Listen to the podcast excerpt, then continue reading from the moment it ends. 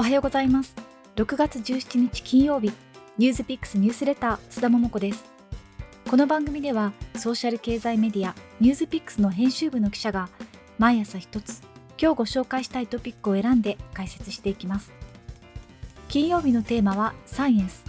科学やテクノロジーにまつわるホットなトピックやその背景を噛み砕いてわかりやすくお伝えします。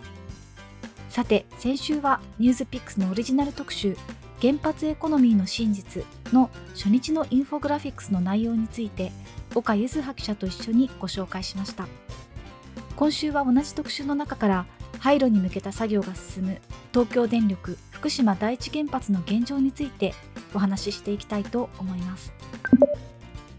廃炉の状況については昨年も一度詳しい進捗状況や課題を書いているんですが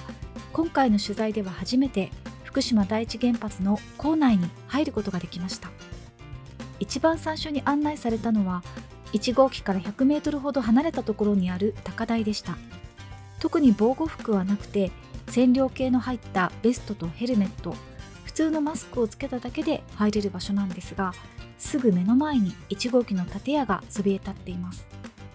錆びた鉄骨の間に瓦礫が積み重なったままになっている様子がはっきり見えました。事故の生々しい痕跡にまず圧倒されました。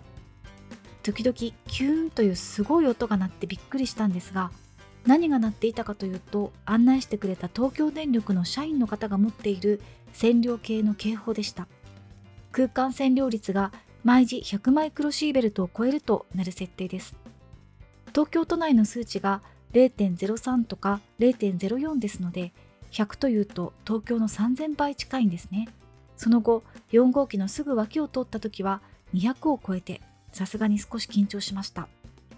事故から11年が経ち校内は除染やフェーシングが施されてほとんどのエリアが防護服なしで入れるようになっています。それでも政府と東京電力が最初に描いたロードマップからは相当遅れが見られますし何より空間占領率が100とか200もあるようなところでは作業員の方も長時間作業し続けることはできません。事故はまだ収束していないんだという圧倒的な現実を突きつけられた思いでした。福島第一原発で今焦点になっていることを2つご紹介したいと思います。1つは2号機で今年始まる燃料デブリの試験的な取り出しです。1号機から3号機では核燃料が溶けるメルトダウンが起きています。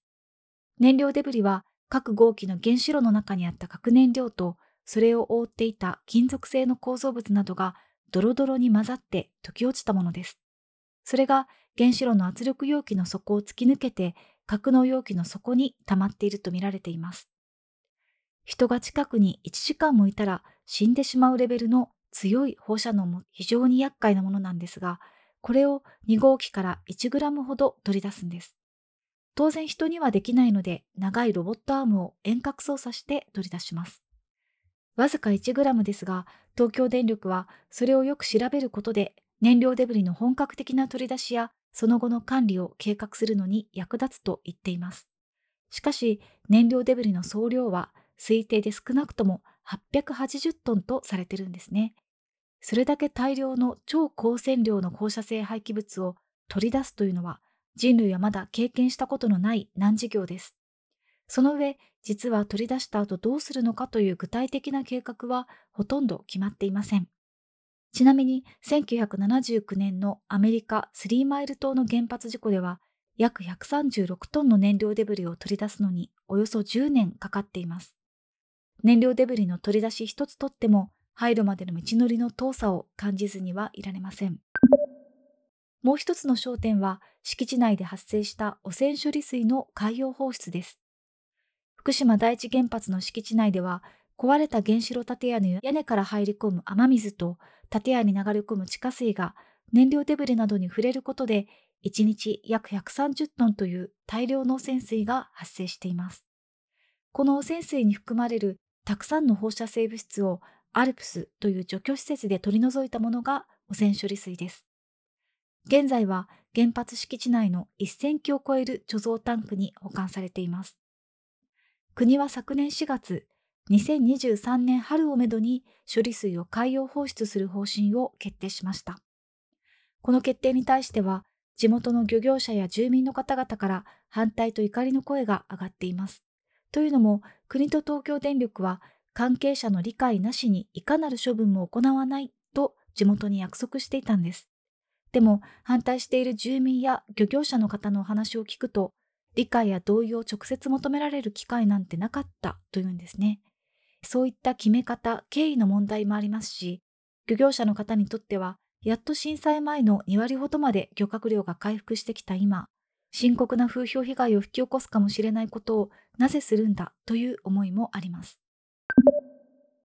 さらに処理水には、アルプスでも取りきれないトリチウムという放射性物質が大量に含まれています。それを基準値以下まで薄めてから沖合1キロのところにトンネルを通して放出するんですが、放出期間は数十年、あるいはそれ以上の長期にわたることから生態系への影響を懸念する声もあります。今日は燃料デブリと汚染処理水という2つの焦点についてお話ししてきました。先週の特集では動画とテキストの2本立てでより詳しく解説しています。原発の再稼働の是非を含め、これからの原子力政策を考える上でも、ぜひ知っていただきたい現状や課題をまとめていますので、ぜひ見て読んでいただけたら嬉しいです。ニュースピックスニュースレター須田桃子でした。それでは良い一日を、そして明日からは素敵な週末をお過ごしください。